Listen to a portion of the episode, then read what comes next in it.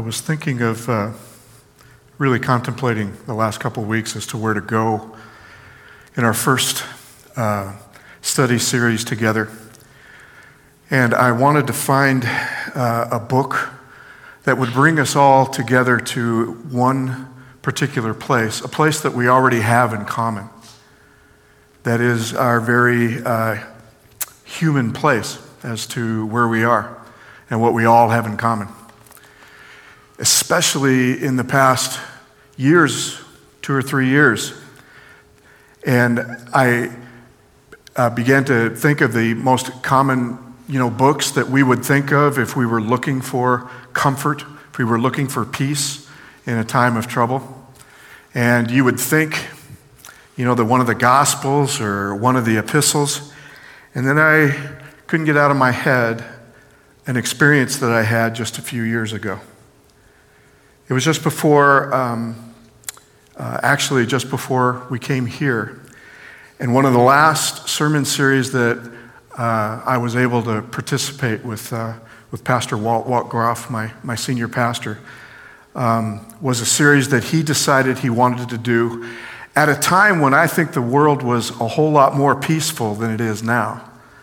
Yet he felt moved that he wanted to find something, find a, again, a touchstone, a human touchstone for all of us. And the book that he decided that we were going to preach through was the book of Ecclesiastes.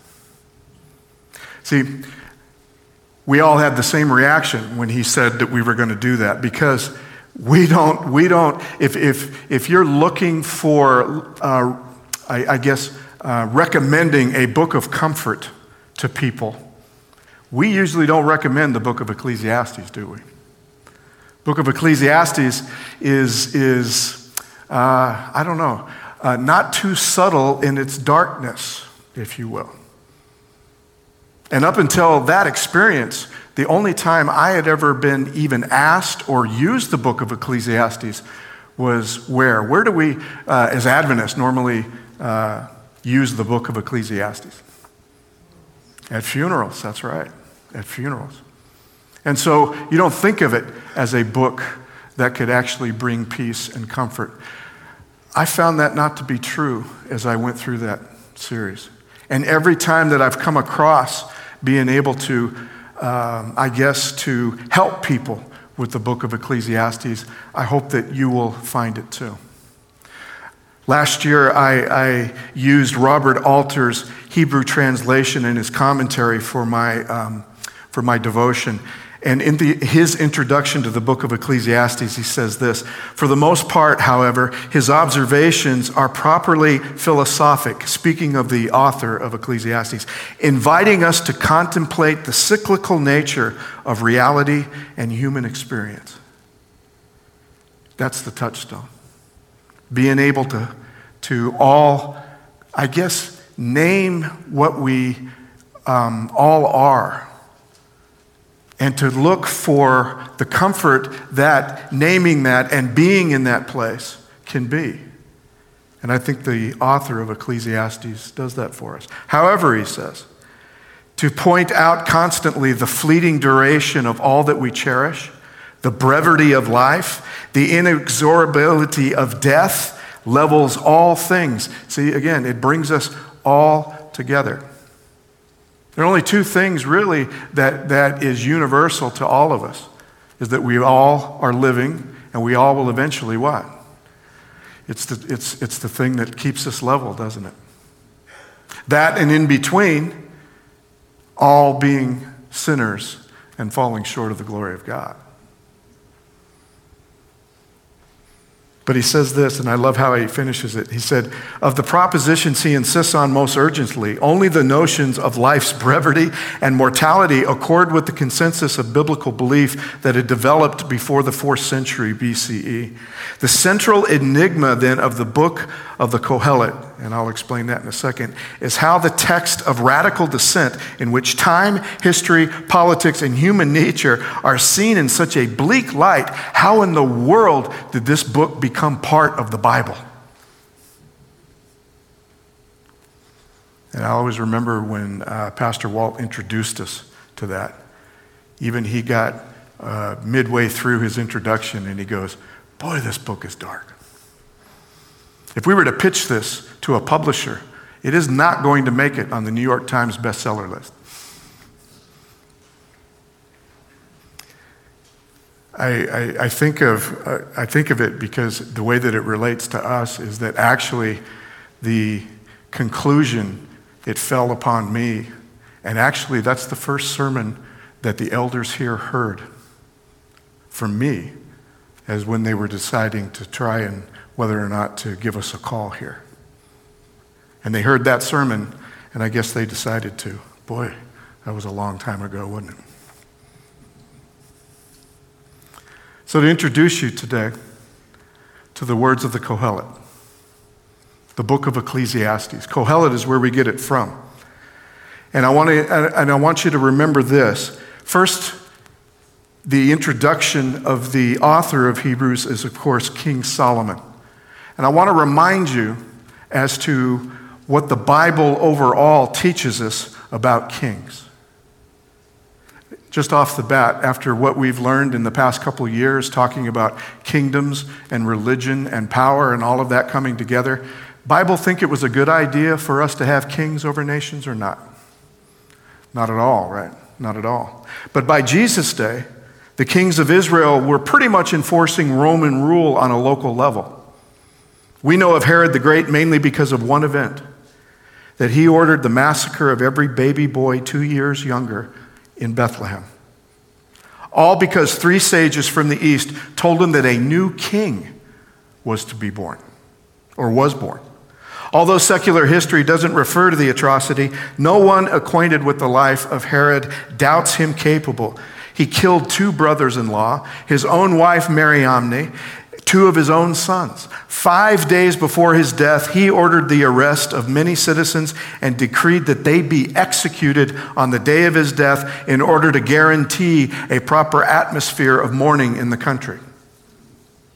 Scarcely a day passed, in fact, without an execution under Herod's rule.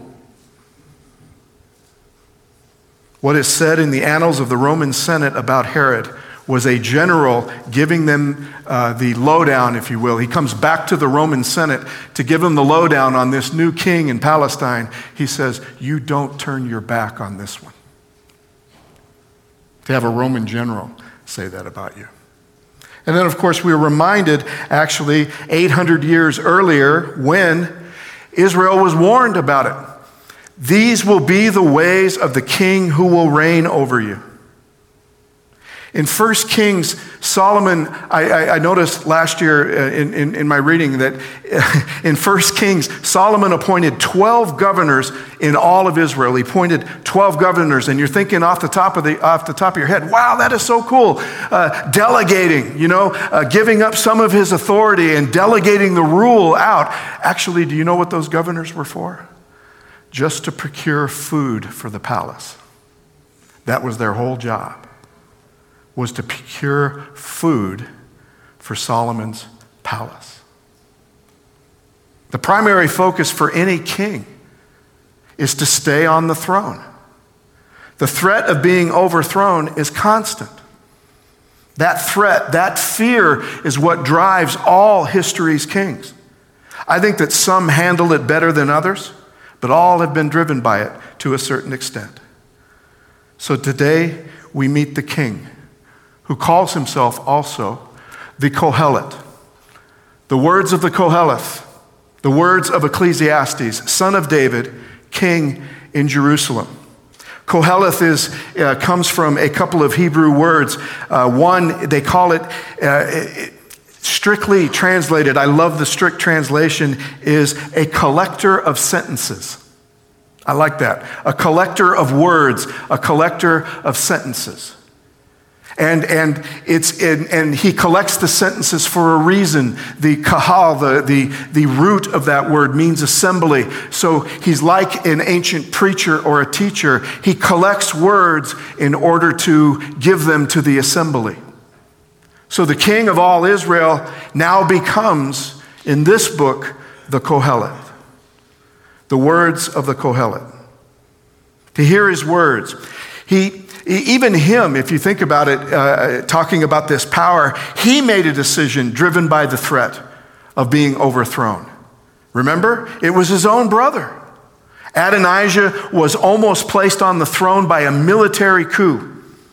And when all that was said and done, even the Koheleth, even Solomon himself says uh, in, in, in 1 Kings 2.24, Therefore, as the Lord lives, who's established me and placed me on the throne of my father David, and who has made me a house as he has promised, today, today Adonijah shall be put to death. Even Solomon's reign begins with blood. I'd expect this from Saul, wouldn't you? Or from Manasseh or from Ahab or any of uh, uh, who was to come along of a number of kings that followed Solomon. But you'd hoped Solomon would somehow be different. Because Solomon was given something that only Solomon received because only Solomon as a king asked for it. We remember from 1 Kings 3:12 when he realized he was about to take the throne, he said to God, "Do now according to your word." I, no, God says, I indeed give you a wise and discerning mind. No one like you has been before, and no one like you shall arise after. God said, I'll give you anything to pull this off. I'll give you anything to sit on David's throne. Solomon asked for one thing, and what was it? Wisdom. There hasn't been anything, anybody like him before. No king, and nobody like him after. No one.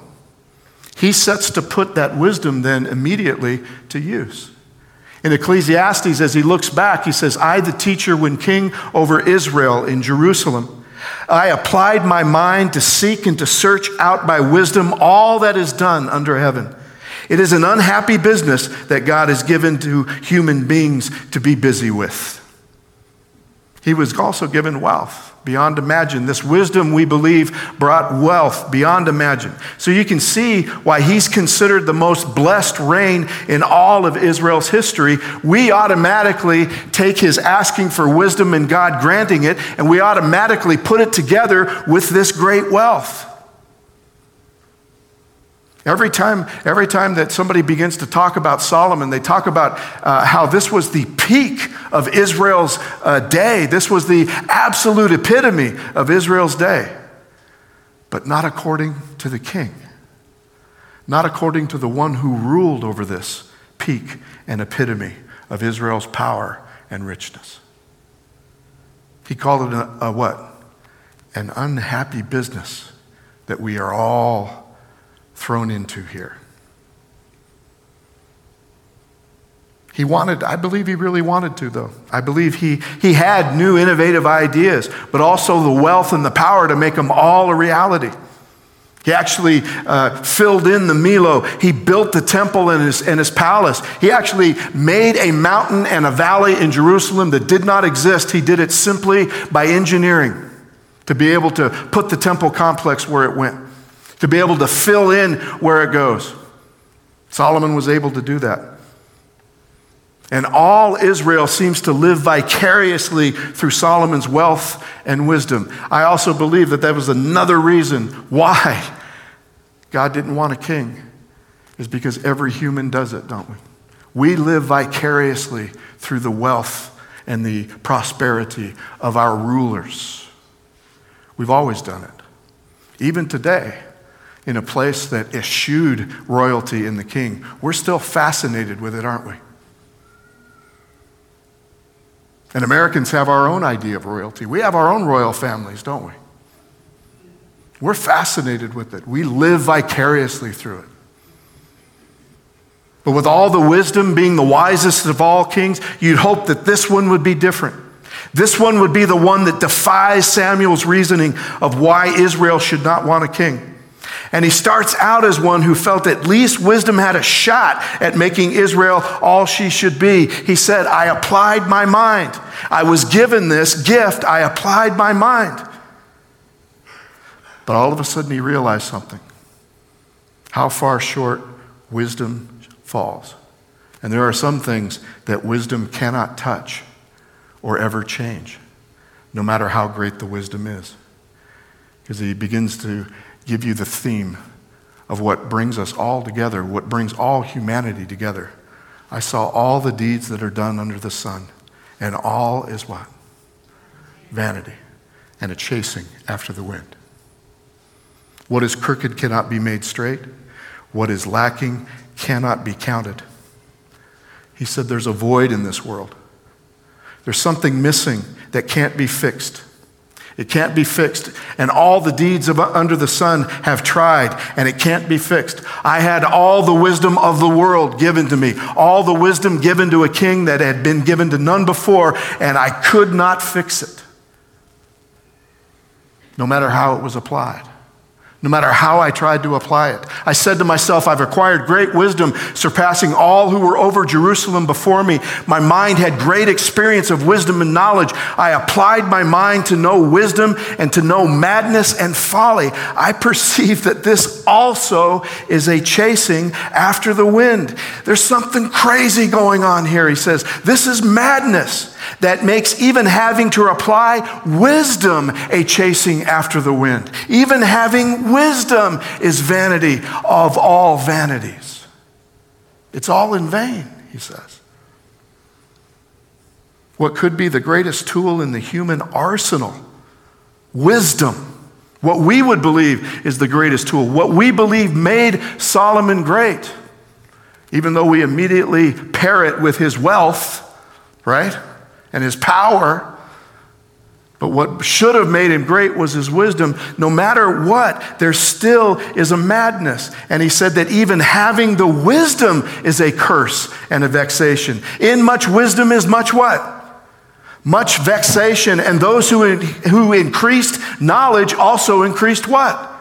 Increased sorrow. For as wisdom grows, vexation grows, the Jewish Publication Society translation says. To increase learning is to increase heartache. The more wise I became and tried to apply it, the more sorrow I experienced, the more that I saw. It's madness, he says. Wow. The more you know, the more vexed or angry you get. The more you know, the more it hurts. I don't think Solomon was referring to everyday increasing knowledge, education, knowing more than what we knew yesterday, but remember who he is and his original intent. The teacher, the preacher, the Kohelet began as king, and he wanted to accomplish something. He wanted us to know.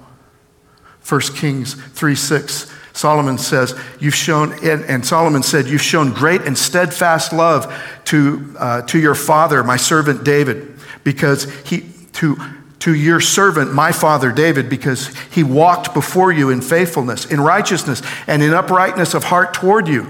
You've kept him from the great and stead, you kept him for him, excuse me. Let me look at this again. Okay. You kept for him this great and steadfast love and have given him a son to sit on his throne today. And now, O Lord my God, you've made your servant king in place of my father David. Although I'm only a little child, I do not know how to go out or how to come in. Your servant is in the midst of the people whom you've chosen, a great people, so numerous they cannot be numbered or counted. Give your servant, therefore, an understanding mind to govern your people, able to discern between good and evil, for who can govern this, your great people? He wanted to make a difference. He truly wanted to make a difference. He truly wanted to be a servant. He wants to serve as he governs. His wisdom, he believes, can transcend what Samuel said a king would demand. It could transcend that. A king that could be uh, more than someone who just lived out his own selfishness on the backs of the people he rules. Did it work? No.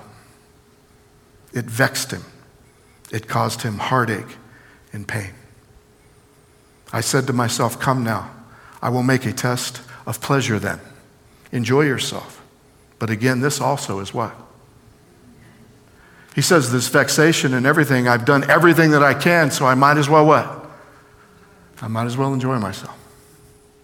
But he said, when I even did that, it was vanity. I said of laughter, it is mad, and of pleasure, what use of it is. I searched with my mind how to cheer my body with wine, my mind still guiding me with wisdom, and how to lay hold on folly until I might see what was good for mortals to do under heaven during the few days of their life. Notice, what does he turn to? He turns to anesthesia.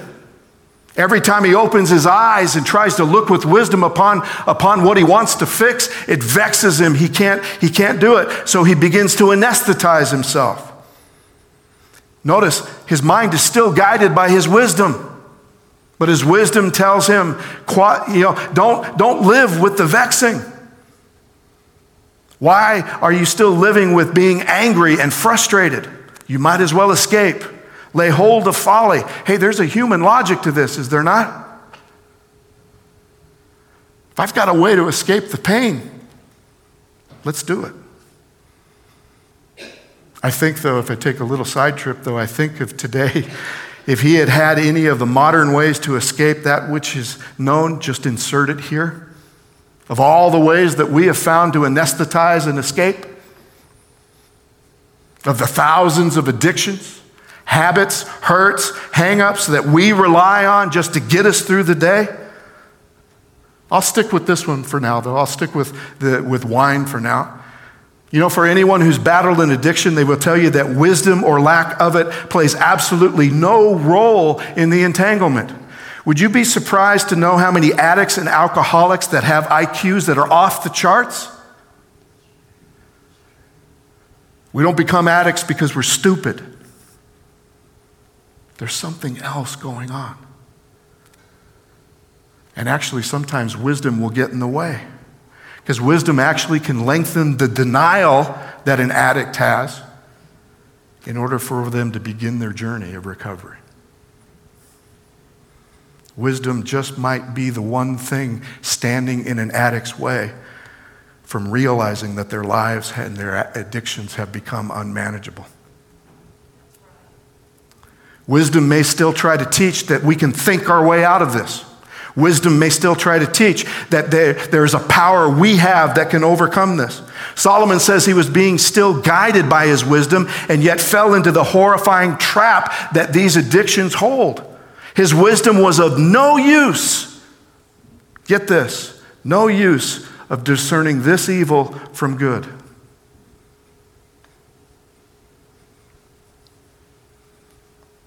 And he looks, at his, he looks at his accomplishments. I made great works. I built houses and planted vineyards for myself. I made myself gardens and parks and planted them in all kinds of fruit trees. I made myself pools from which to water the forest of growing trees. Wisdom couldn't keep me from the selfish living out of this kingly power. I made myself, I made myself, I made for myself houses, vineyards, gardens, parks, orchards, pools.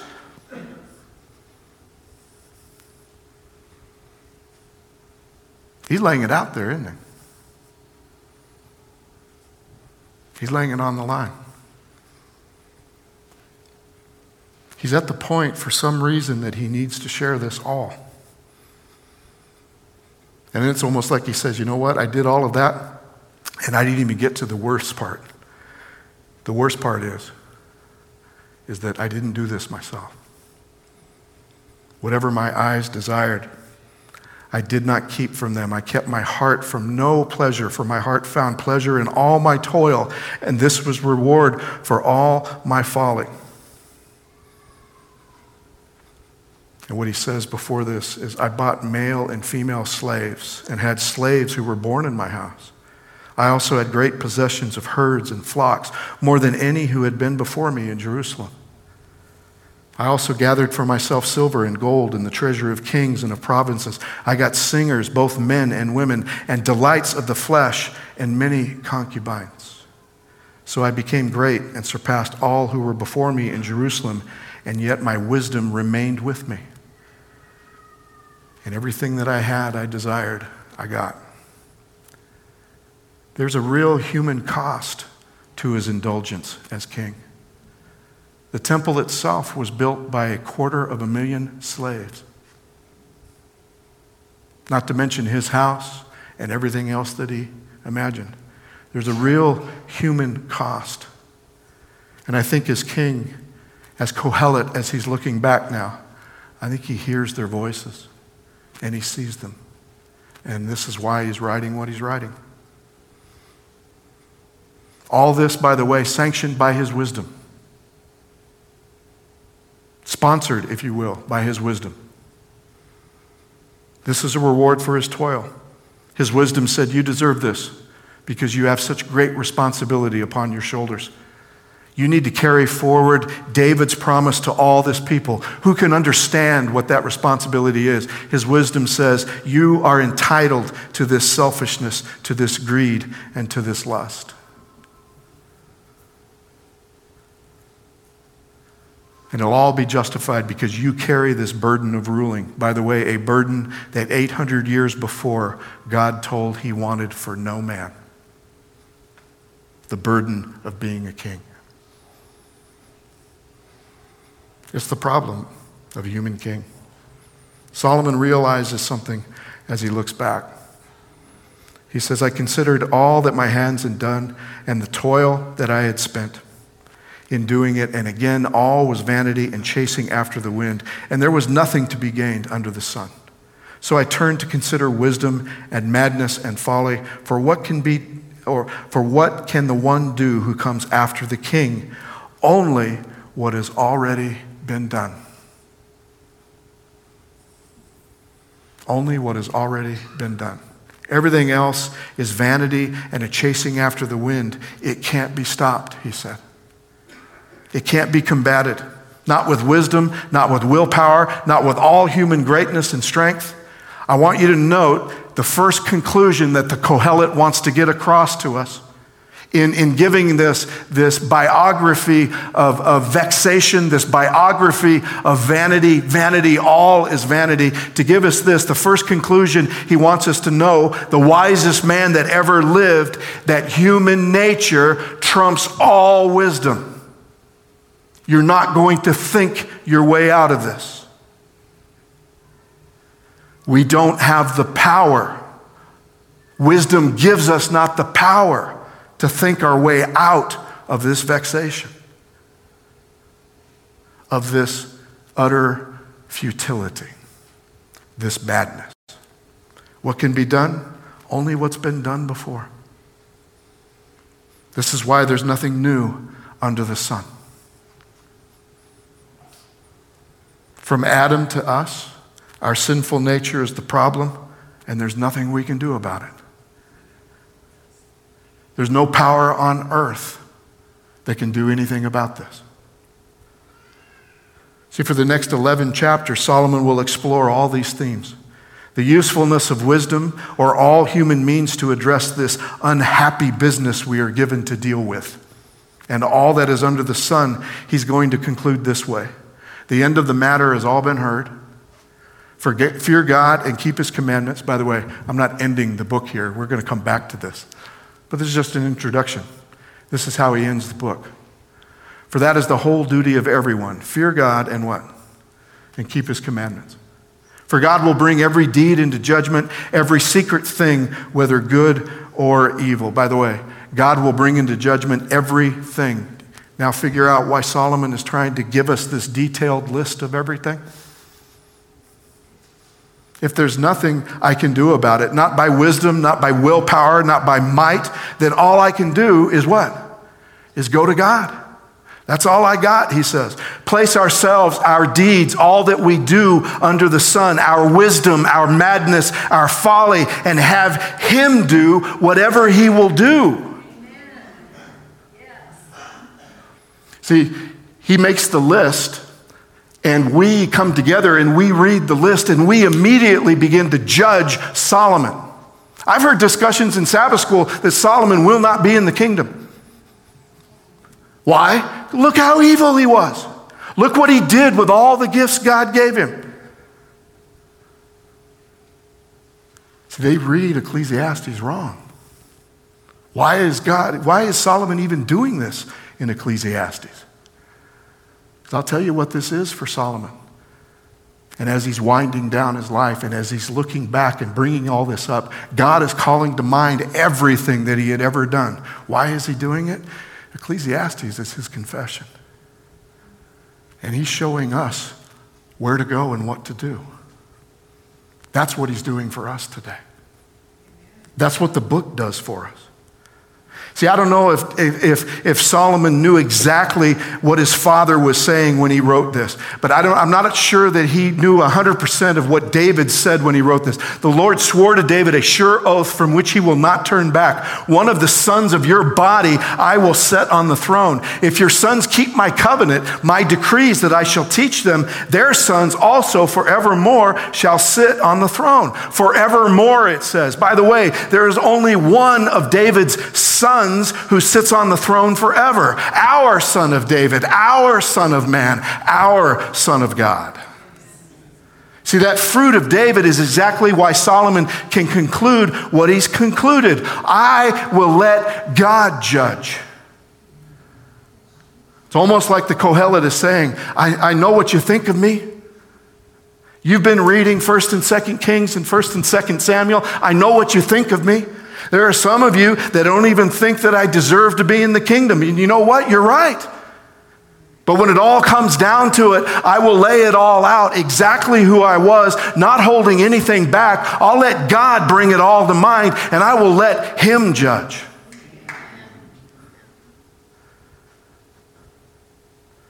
I'll let God put His own Son on my throne. And in that matter, all will be concluded. You see, because there was another wise Israeli teacher, preacher, Kohelet, if you will, that concluded the same as Solomon 900 years later. This Kohelet said, For I know that nothing good dwells within me, that is, in my flesh. I can will what is right, but I cannot do it.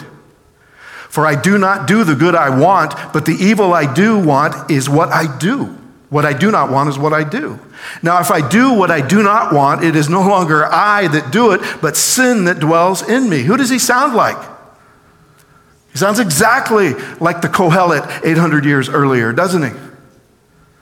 So I find it to be a law that when I want to do what is good, evil lies close at hand. For I delight in the law of God in my inmost self, but I see in my members another law at war with the law of my mind, with my wisdom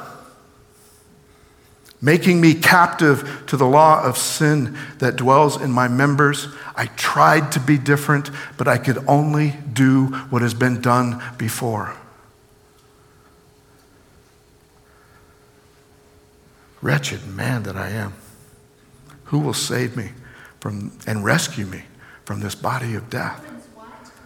Romans 7. I'm getting there, but I'm going to leave Romans 7 real quick. Thanks be to God through Jesus Christ our Lord. So then, with my mind, I'm a slave to the law of God, but with my flesh, I'm a slave to the law of sin. There, then, therefore, is no condemnation for those who have faith in Christ Jesus. Solomon was willing at the end of his life to take it all and to lay it on God's judgment. Good or evil because he realizes there's nothing he can do about it. His nature, there's nothing he can do about. His past, there is nothing he can do about. If he lives another hundred years, can he make up for this? If he lives another hundred years of, of, of complete chastity, can he make up for a thousand concubines and 600 wives?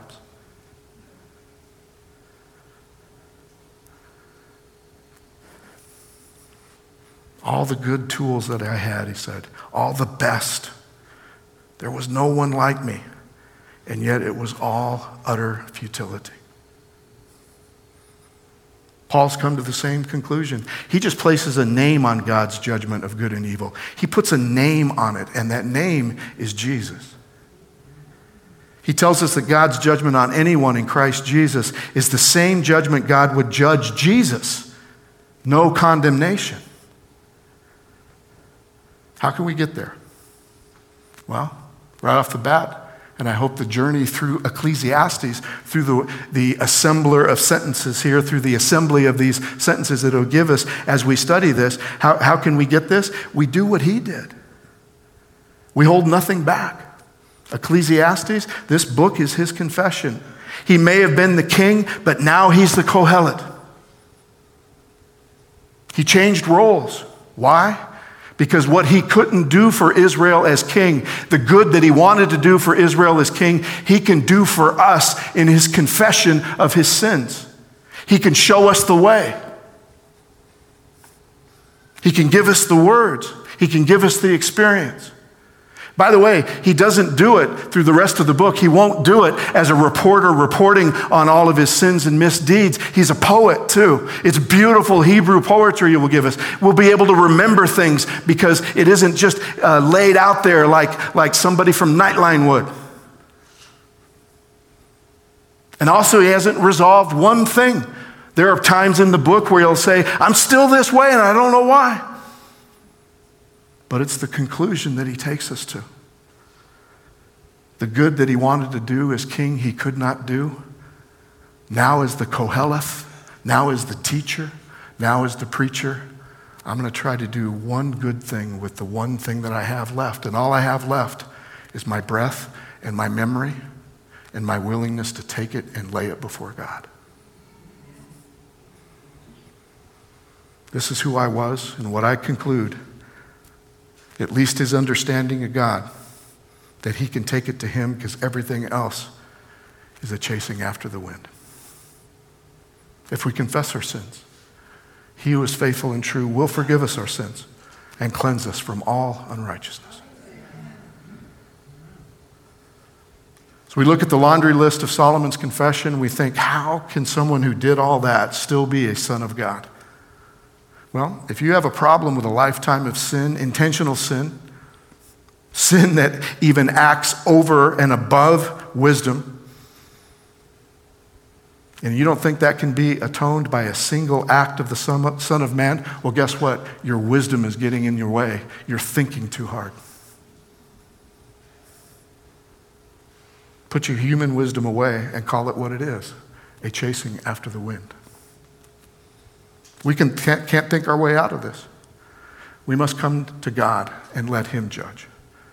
I think my favorite part of Solomon's words are let him judge, and all deeds, whether they are good or bad, I will still let him judge.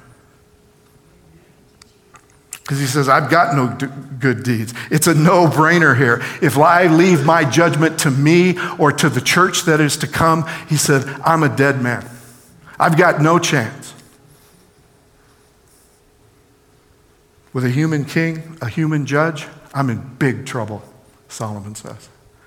But the Kohelet says, I've got some words. I've got some way for us to walk.